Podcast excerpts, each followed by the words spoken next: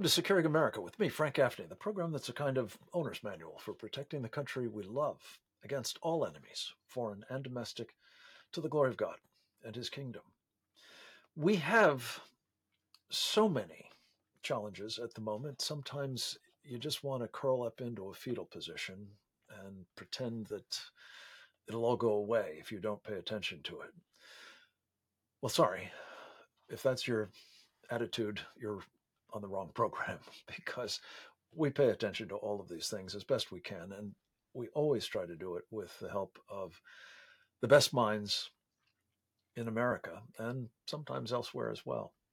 One of those is Dr. Robert Malone.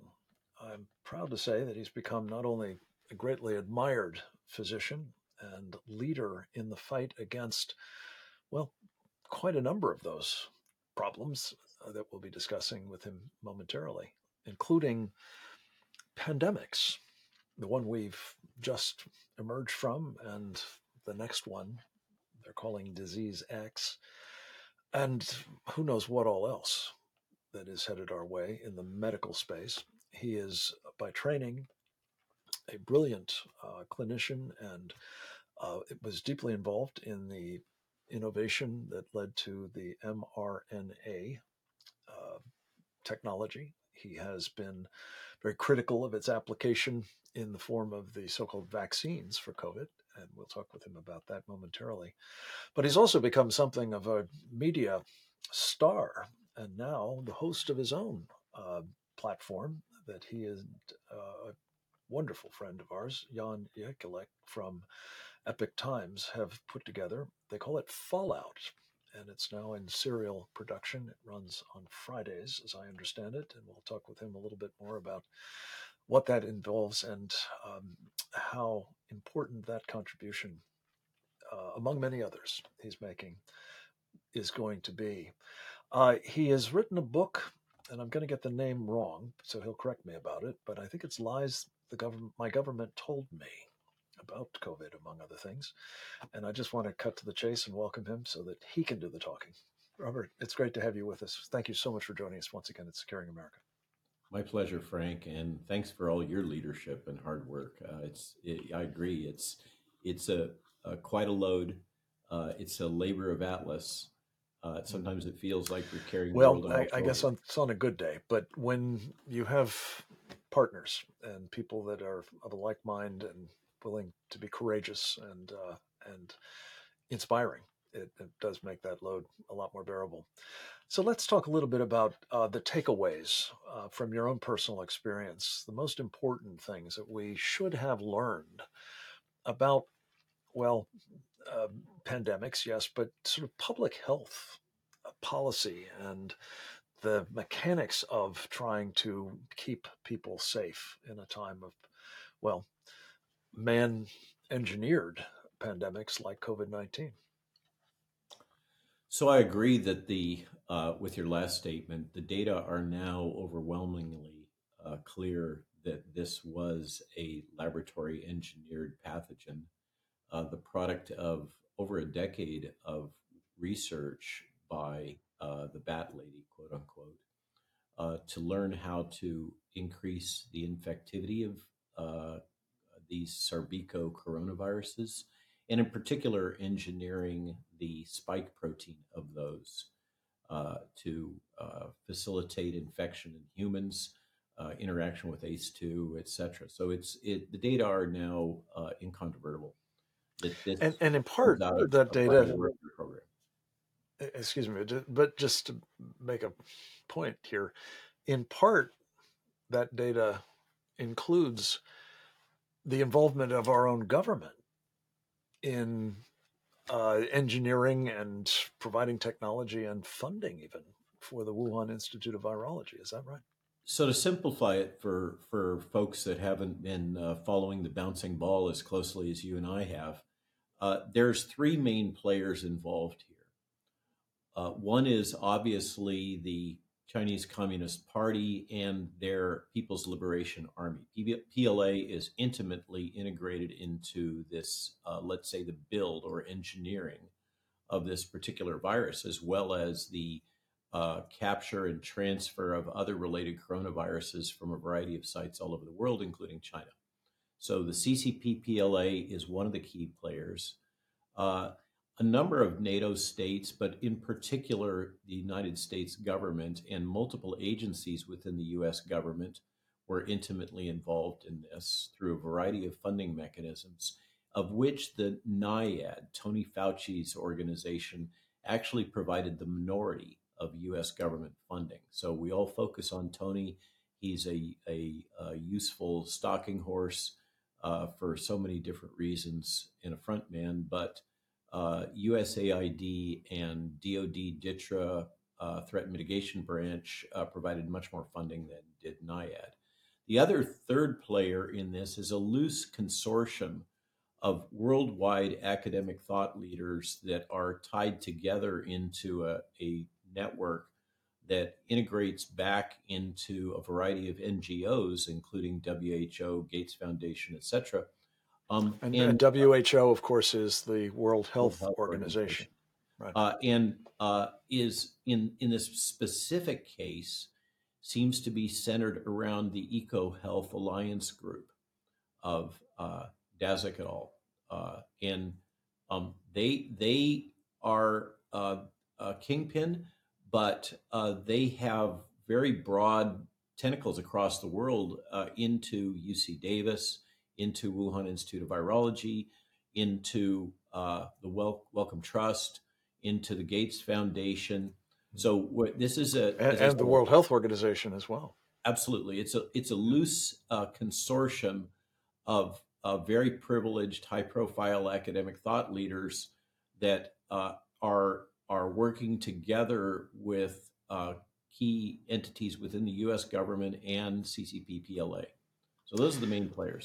So, why I'm particularly concerned about this World Health Organization angle in all of this is that, as you know better than just about anybody, it did not acquit itself terribly well yes. in the COVID pandemic. And yet we are at the cusp of having um, an agreement, an international agreement or two, that would basically create uh, this supranational dictating organization, not an advisory body, but a dictating one. And I, I guess I would just ask you, Dr. Malone, based on your personal experience, um, especially the impact on the doctor patient relationship and medical freedom and sovereignty, for that matter, uh, of the WHO's performance in the COVID 19 exercise. Is this advisable, this superpower and super steroids, I guess you might even call it, uh, uh, treatment for the WHO? Uh, in my opinion, this is a uh, we we are seeing another example of the weaponization of quote world health or public health to advance other agendas. And uh, remember that WHO is a branch of UN. Famously, a key uh, representative of the UN in interviews with uh, the uh, World Economic Forum uh, within the last year made this statement, quote, we own the science. And what that translates to is that uh, the UN, together with their allies, have basically co-opted all the scientific journals, in, in particular the World Economic Forum and their global, you know, their thousand largest corporations that are the center of uh, the the WEF or World Economic Forum. Uh, they they have managed to control virtually all sources, uh, all approved sources of information. And I have to ask you to hold that thought. We're hard at a stop, and we're going to come back on this point about controlling information and disinformation, as they like to call it. Um, is that something you really want the WHO doing? Stay tuned. We'll be right back with more with Dr. Rob.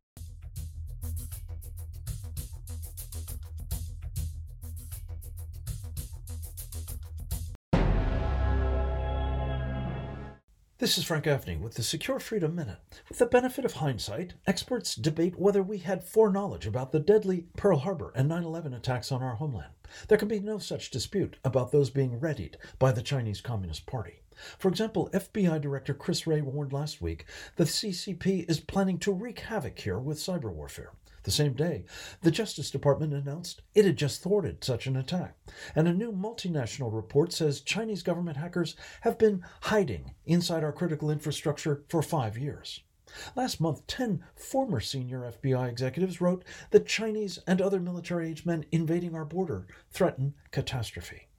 Tomorrow at noon Eastern Time, we will map out Xi Jinping's incipient Pearl Harbor and what we must do about it now. Every American should see it Join us at presentdangerchina.org. This is Frank Gaffney.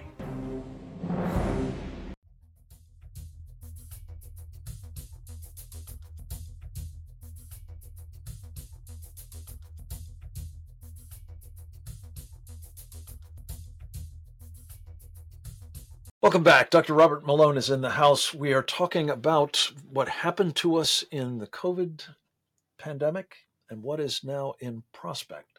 And I was obliged to cut you off, Robert. I apologize uh, due to the press of time, but uh, just pick up where you left off there on this idea that essentially we're going to have the World Health Organization dictating not only what is an emergency, a public health emergency, but also what we must do about it.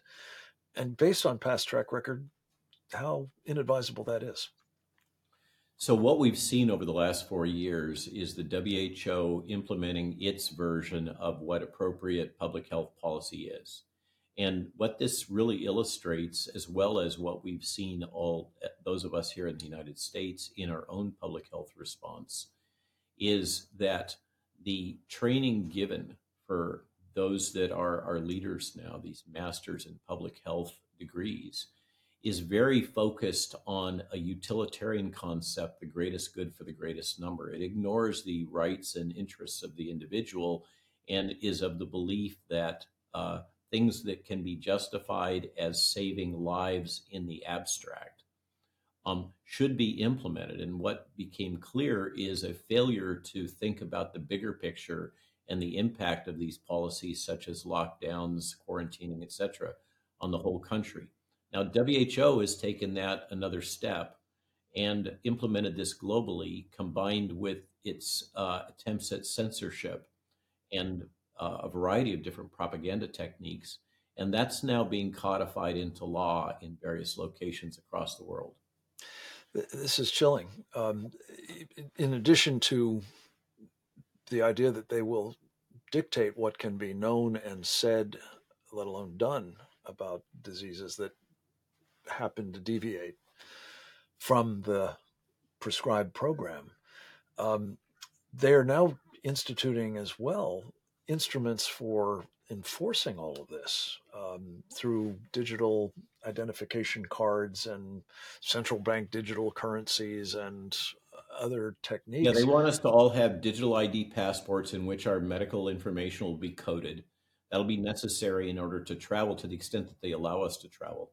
Uh, and, and, two examples recently of uh, the really arbitrary and capricious behavior of the World Health Organization as it relates to public health include uh, the monkeypox outbreak, a, a, declared a global pandemic, despite Mr. Tedros' two different versions of Mr. Tedros's. This is the Director General of the WHO.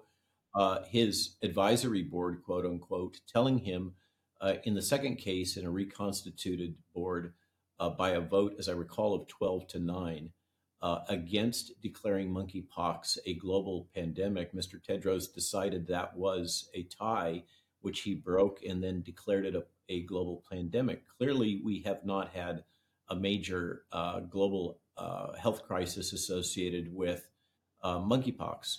The more recent version of this is weaponization of this uh, artificial construct, this theoretical risk called Disease X, which doesn't exist. It's just a placeholder, but they've given very specific uh, numbers for what they think is going to be the toxicity or mortality of this 20 times more than was with uh, COVID. And uh, they basically whipped up yet more fear around this just at the right time in order to help justify this uh, treaty that the Biden administration refuses to call a treaty, the new uh, pandemic health uh, treaty with WHO, and the international health regulation modifications that would cede all this authority up to uh, Mr. Tedros, that was actually authored by the U.S. Uh, Department of Health and Human Services originally. Yeah. This uh, is problematic on so many different levels. And, and I did just want to come back to the fact that the problems we incurred experienced, let me put it that way, in COVID 19 were in no small measure because we were lied to by the World Health Organization about the nature of the disease, where it came from, uh, and the best way to treat it. Strongly and in in their their sort of preliminary fashion, they were very anxious and got help from our government in uh, suppressing contrary information and and the prescription of uh, therapies by people like yourself that uh, would have made a huge difference in the loss of life and the damage to our society. No. Yeah, the, the clear, explicitly clear case is the suppression of information relating to the origin of the virus. And that was done in co- close cooperation with both CCP PLA and the United States government, of course, because they were intimately involved in creating the problem. And so we had the active suppression of any discussion regarding the origins of the virus having been engineered. And if that had been, if we had had an awareness of that, as started to be the case in the first quarter of 2020, we probably we should have had much different public health responses. Think about it. What we've done is engineered a genetic therapy that causes people's body when injected, and we've injected this into well over a billion persons, causes people's body to manufacture a bioengineered toxin that being the spike protein. And they took the bioengineered spike protein from this virus that had been engineered at the Wuhan Institute and swapped it directly into gene therapy vectors, whether adenovirus or mRNA based, injected them into people, and caused their bodies to manufacture the very toxin that the bat lady had been working to weaponize for over a decade. Just just think about that for a minute. Yeah. And I, I, when you think about it, even for a nanosecond, you realize uh, that's uh, well malfeasance at best. Uh, it's, no, it's, it's, it's murderous. Beyond, yeah, it's beyond malfeasance. well. Yeah. Um, yeah so, so but, how, how, can we how can we trust these people to make uh, well informed uh, public health decisions that are truly in the interests of the global human community? Yeah, and, and especially when, as you've indicated, Dr. Malone, the the real agenda here is gaining and exercising control. And since Tedros Ghebreyesus, the Director General of the World Health Organization, is a man selected for the position by the Chinese Communist Party and has been doing its bidding and promoting its uh, China model ever since, uh, again, it's just uh, a disaster on so many different levels. And it's why I, I wanted to have you on to talk a little bit about this because I know you are working hard, among other places, um, at an upcoming international COVID summit, uh, I believe, on the margins of the uh, uh, Conservative Political Action Conference here in Washington, D.C., as well as with uh, one of our best United States senators, Ron Johnson. I don't know if you can share anything about those coming attractions, but uh, it's God's work, and we so appreciate what you're doing there. Well, thanks a lot, Frank. So, concurrent with CPAC, and CPAC this year, of course, is an election year, is turning out to have a real uh, strong uh, list of headline speakers, not the least of which is Mr. Trump. Uh, and uh, so, uh, recognizing that Mr. Trump and the Secret Service are going to dominate Saturday's events, CPAC starts on, I think, the 23rd, a Wednesday, and then carries through that Saturday night. On Friday, there's a concurrent session. We're now calling it the International Crisis Summit uh, because it's so much bigger than just COVID. This is the fifth of these meetings that we've had. And we have a, this time a very strong international roster. So there will be a concurrent session if you buy your tickets through the appropriate link at the same link at the same price as for uh, the uh, CPAC, um, you can attend the breakout room uh, where we have this uh, really stellar world class line of speakers. Then on Sunday, still at the Gaylord, we will have a second session that will be headlined by the senator, and then uh, and then in parallel on the following Monday, the senator will be healing, holding hearings in the Kennedy conference room beginning at 8:30 in the morning until 1 uh, in which we'll speak about WHO, uh, the harms caused and many other things with an emphasis on public policy. Praise God.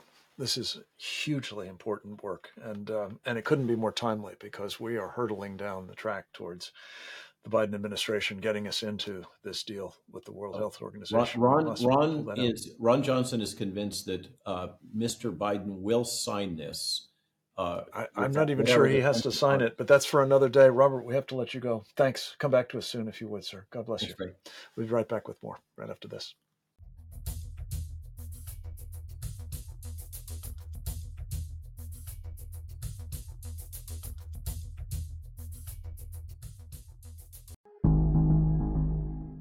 Night after night in cities across the country, black garbed assailants clash with police in the streets, smash windows, and throw Molotov cocktails in an effort to destroy police stations, federal courthouses, and local businesses, all in the name of anti fascism. Most Americans are now, sadly, all too aware of the movement known as Antifa. But where did they come from? What do they want? And how do we stop their campaign of violent mayhem? The Center for Security Policy Press is proud to present Unmasking Antifa Five Perspectives on a Growing Threat this new book looks at the history, ideology, organization, finances, and strategy of Antifa and provides an in depth analysis for law enforcement officers, policymakers, and the general public. From street fighting tactics of the Black Bloc to fundraising by prominent left wing foundations, Unmasking Antifa is the go to guide to understand this elusive and dangerous threat. Get your copy of Unmasking Antifa Five Perspectives on a Growing Threat at Amazon.com.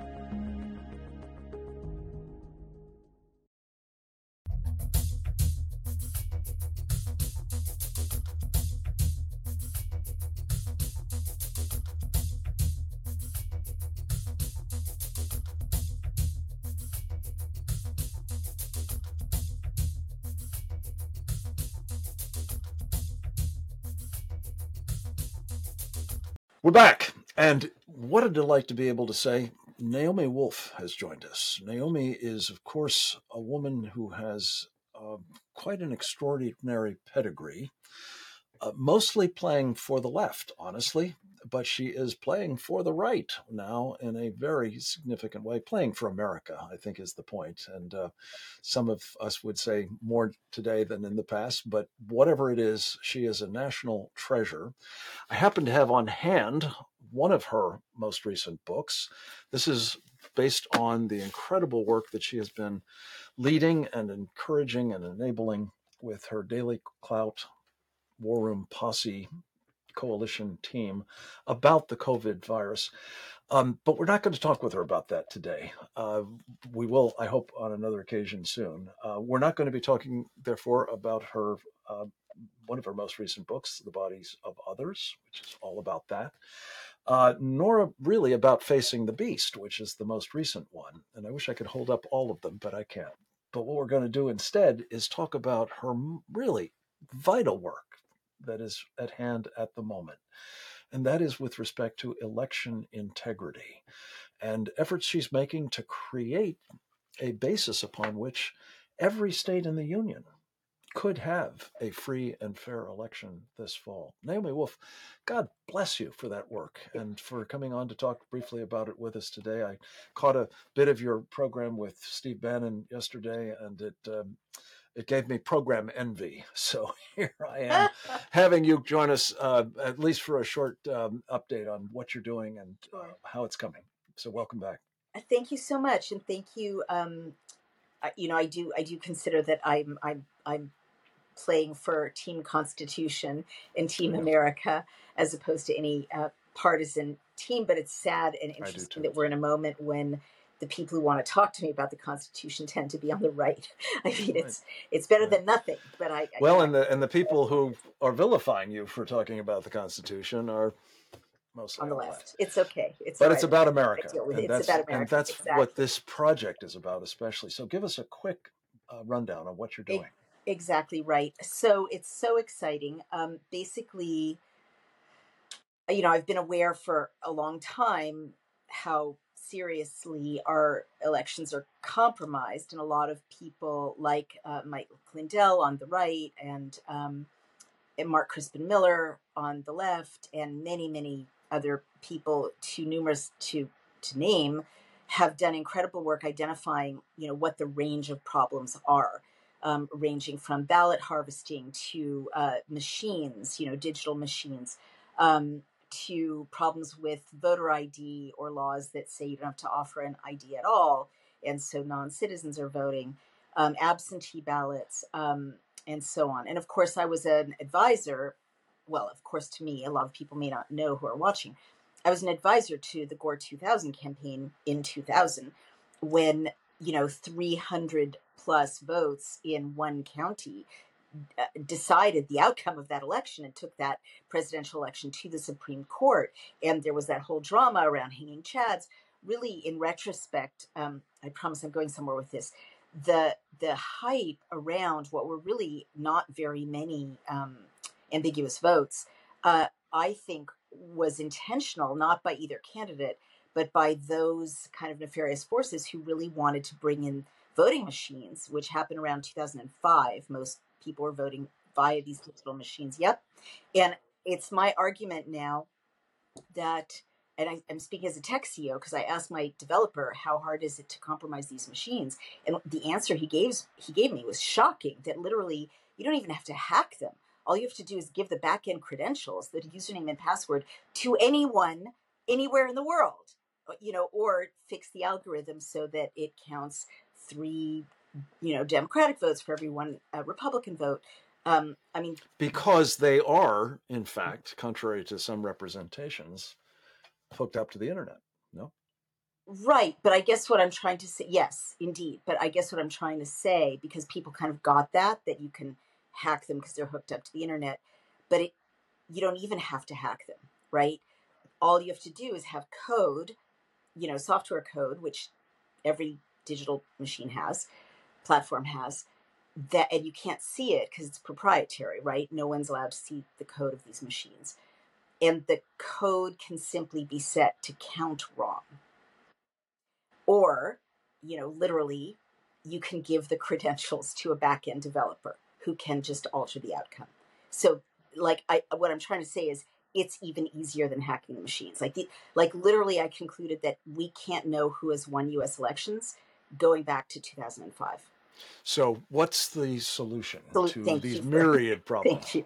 Thank you. So we uh, partnered with Phil Klein and American Voters Alliance, um, and they've been active in you know voting integrity for a long time, and they're lawyers, and we drafted a 19-page bill, um, which is written in clean, pure, simple English that anyone can understand. You don't need to be a lawyer.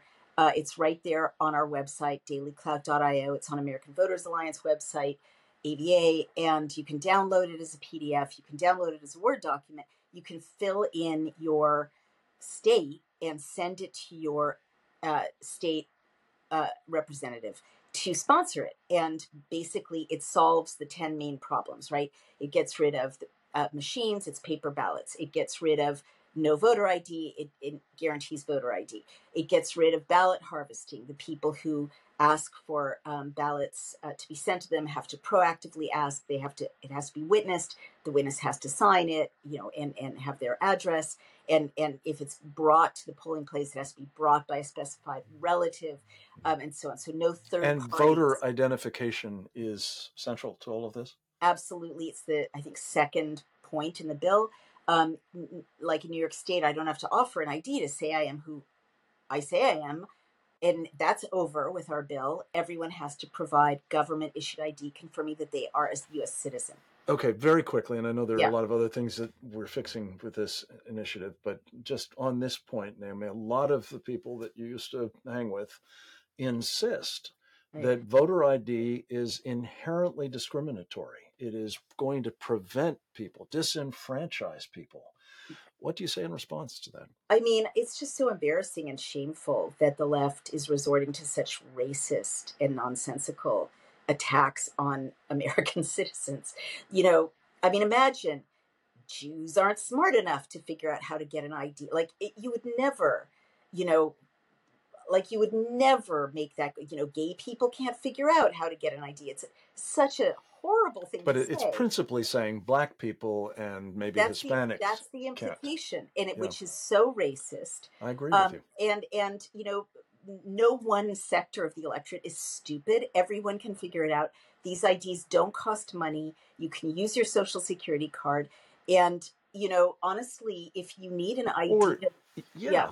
the ga- the government will give you an id that's not a Correct. problem and by the way you almost certainly need it for something else in your Well, life too which is just like literally crazy everything making. else literally you know driving a car having a bank loan having a bank account you Right. need an identification Getting a drink. ID. i mean getting a let's drink face it exactly So, it's Naomi, let, let me ask you because this is at the heart of the matter, it seems to me. If you've fixed the idea that it must be paper ballots, an awful lot of other shenanigans totally that you've also identified just go away overnight. And yet we're told we don't have enough time to do paper ballots. Is that what they're saying? Possible? I didn't hear. Yes, I've, No, I've heard them say that. It's it's lunacy. Honestly, it's absolute lunacy. We've been voting with paper ballots for our entire history.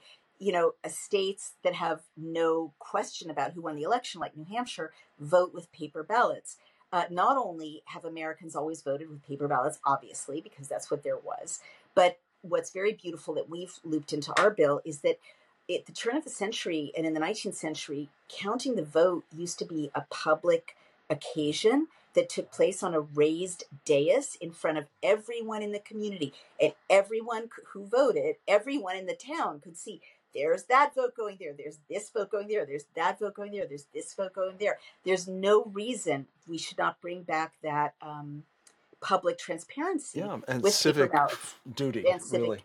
civic So then, if all of that is so, um, then one of the most important other things, it seems to me, you touched on it a moment ago, is that we don't want people who are not citizens to be casting votes because let's face it, folks, everybody who is not a citizen who somehow manages to do that is disenfranchising somebody who is a citizen. At the very least, they're negating that vote of Yeah. a legitimate citizen. How do you ensure that non citizens who are now being put on the voter rolls in a lot of states, as you know, Oh my gosh, I did not. are uh, not going to be actually able to do this? Um, wow. Well, I I believe that a social security card is only granted to United States citizens. So um, I, Hmm. I don't need think to so. No, Really? uh, we need to check Wow. on that. we and we certainly know that driver's licenses are not exclusively given to them. Now, this is a this is a critical piece, but I think it starts with your solution that you need to identify yourself, right. and then you work from there. But I did want to say before we run out of time altogether, uh, this is so important.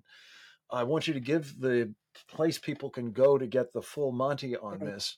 But I also want you to talk about a remarkable woman. I had the privilege of meeting in your company uh, Mhm. last year sometime, Heidi Sampson from the great state of Maine. Tell us about her. Tell us what she's doing now with this legislation.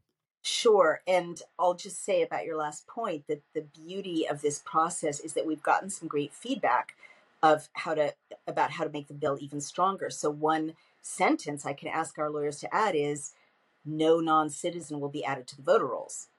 And then they can do their worst, you know, like if you have a good bill and you make it a law, you know, that's that. That's the law. So I will take that back to the lawyers. Thank you very much. Heidi Sampson. Naomi Wolf, God bless you. This is such important work. We'll have you back to find out how what's coming. Keep up the great work, my dear DailyClout. God bless you all. We'll be right back with more.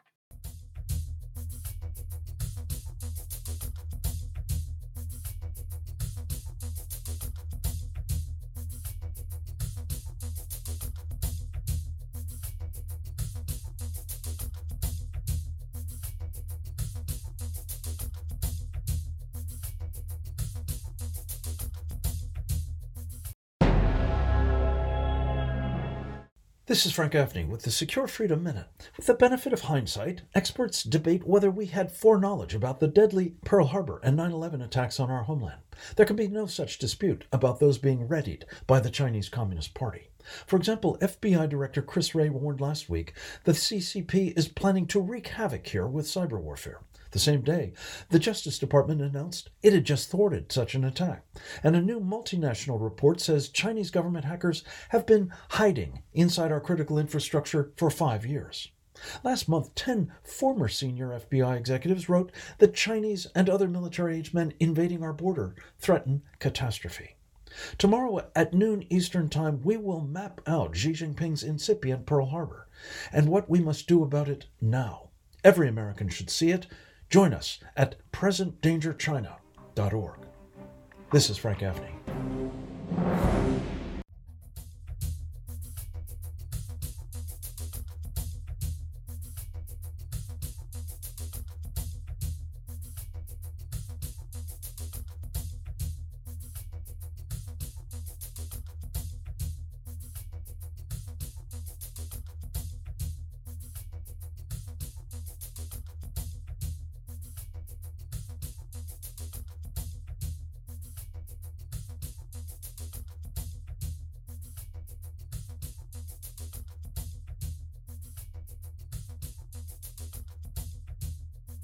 We're back, and I am thrilled because we have a guy who knows a lot about a subject that has got a, well, sort of breaking news item at the moment. The guy is our friend Christopher Iacovella.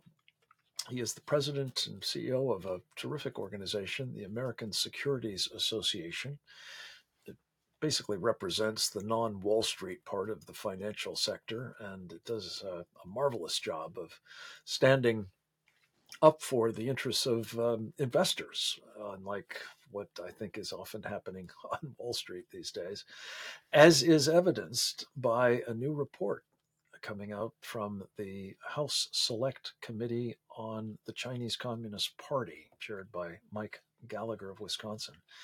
And uh, Chris, it's great to have you with us. Uh, you've had experience on Capitol Hill. You've also been working tirelessly to try to get the kind of well general approach, if not all of the particulars, that um, the Gallagher investigation has now revealed in terms of our funding our mortal enemy, the Chinese Communist Party, brought to an end as quickly as possible. Um, for both the interests of investors as well as the nation more broadly.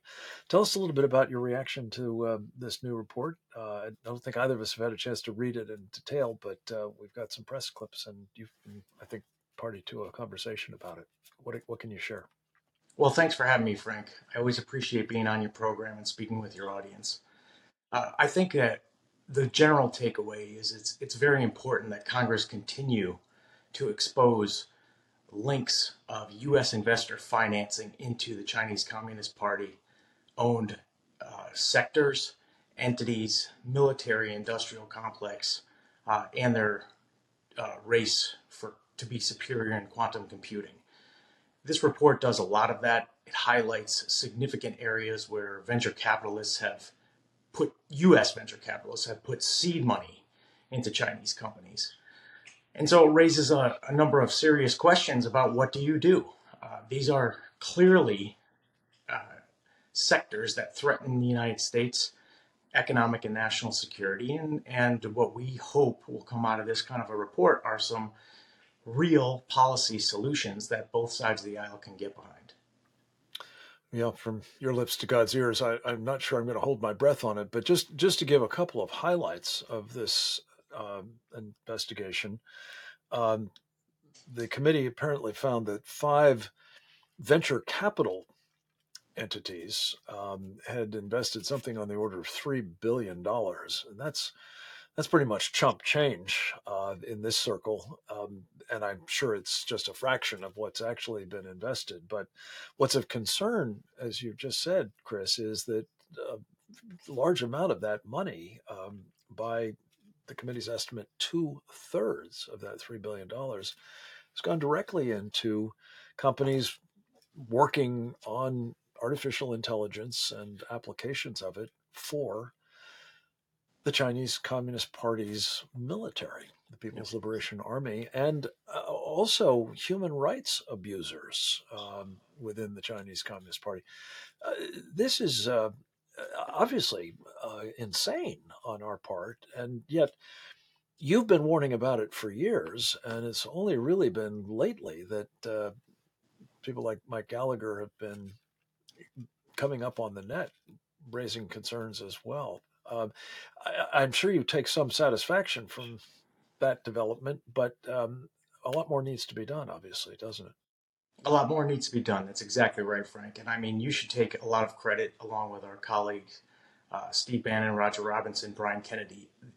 Raising awareness on this topic wouldn't have been possible without the collaboration of, of all of us together working and pounding the drum on Capitol Hill on both sides of the aisle. And I think we're getting to a place right now where people realize sanctions regime is not enough.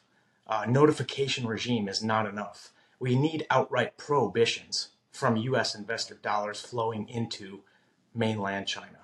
And the more that I talk to people around this country, retail investors, everyday investors, they're appalled by the fact that there are Chinese companies and funds that they own, uh, simply given the fact that they didn't realize that they would be funding and sending money to the Chinese Communist Party and and sending specifically, just to be clear, their money, their money. their their pension funds, their 401k plans, their mutual funds, what have you.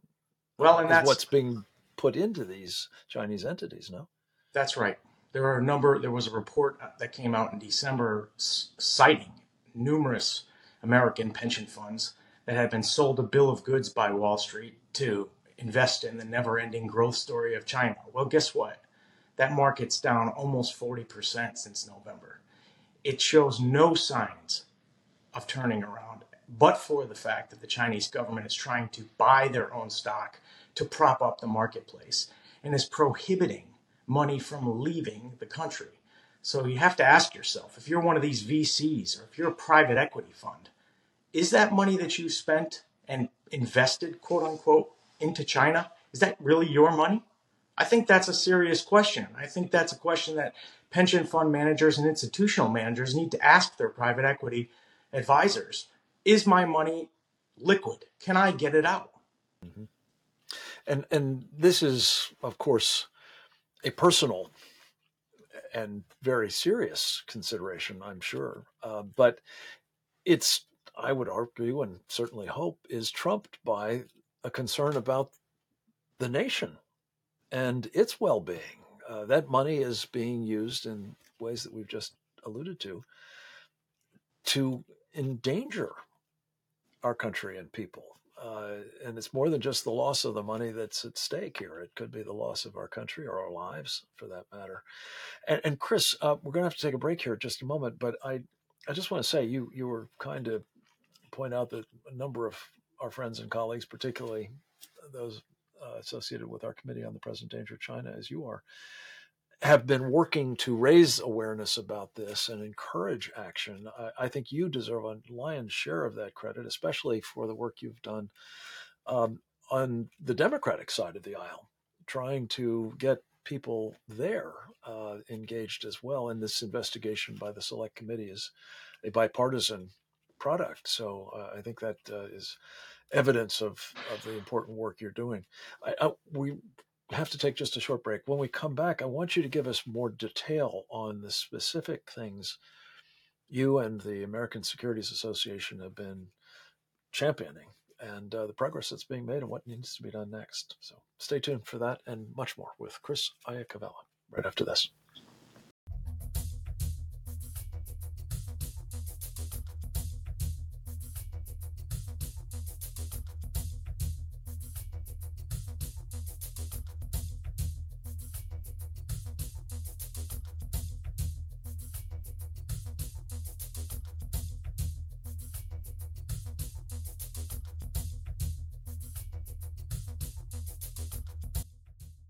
Back, and I'm very pleased to say we are joined once again by Chris Iacovella, a good friend and very valued colleague in the fight to try to prevent mostly unwitting American investors from having their money sent by Wall Street, particularly to China, for purposes that are absolutely contrary, contrary to our vital interests, including those of these investors.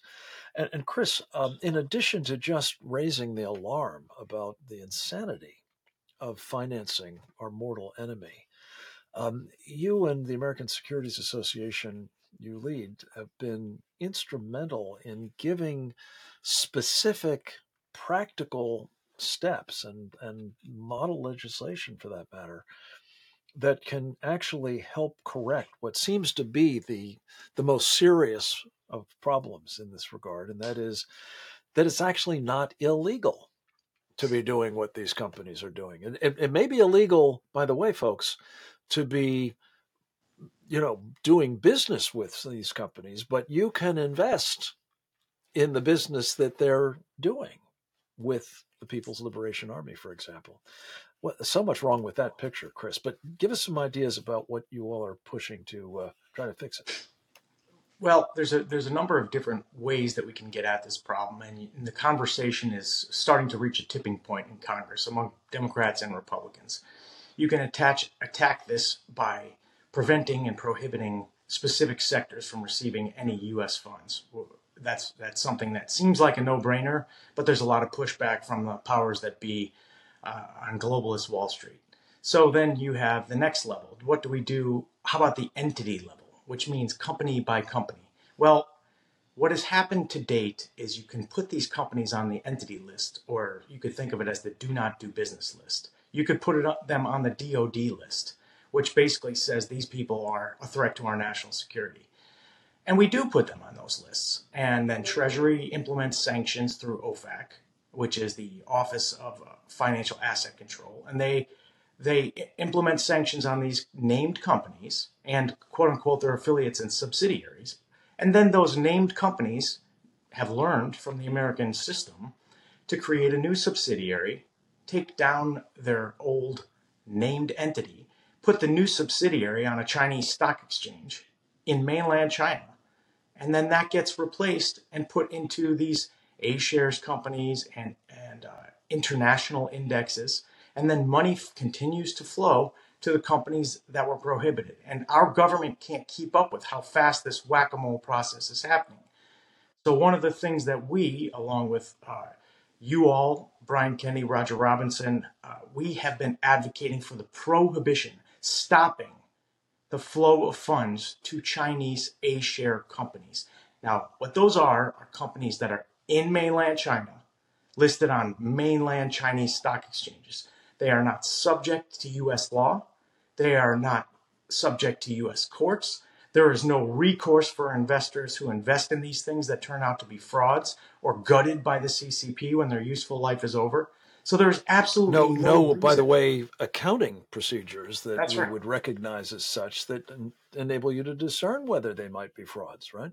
No, we, we can't get in there. Those companies then are, are put into a fund which is wrapped uh, by an exchange traded fund. They buy according to what the index tells them to buy, in this case, the A shares of China. They buy the certain percentages of all those companies from uh, a Chinese stock exchange and then they give U.S. investors exposure to garbage, and that's what's going on here. And so, and, and just to, just to put a fine point on it, I, I, one of our other partners that I don't think you've mentioned, but we ought to acknowledge here is the Coalition for a Prosperous America. And as I recall, they did a study recently that indicated that um, the big Wall Street companies have something like 5,000 of these A shares in their various you know exchange traded funds and and mutual funds and other portfolios.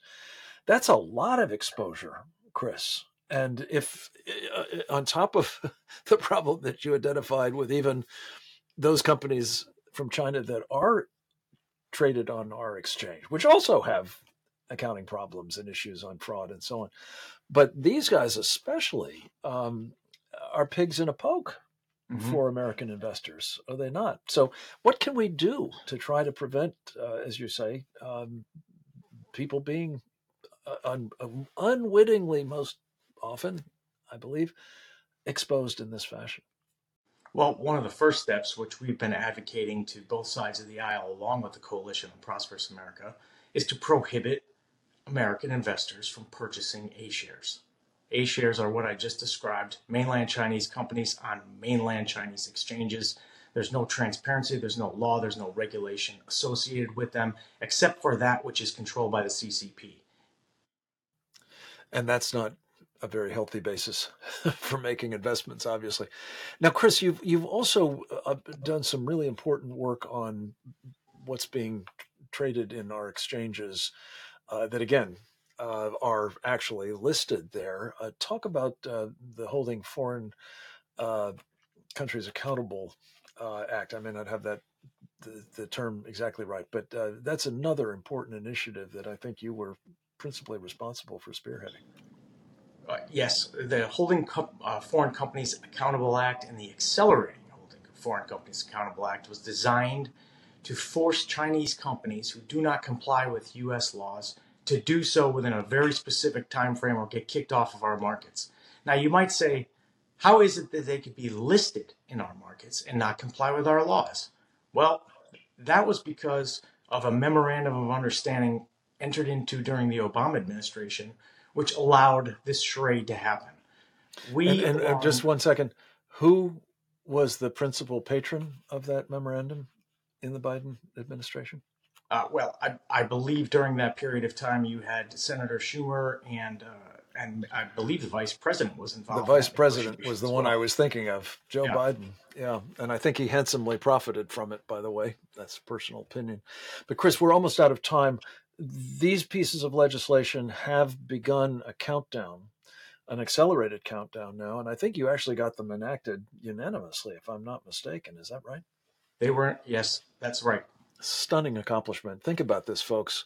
The partisan divide on almost everything actually is something that uh, Chris Iacovella, with his skills as well as his leadership of the American Securities Association, has rendered an incalculably important service. We so appreciate you, my friend.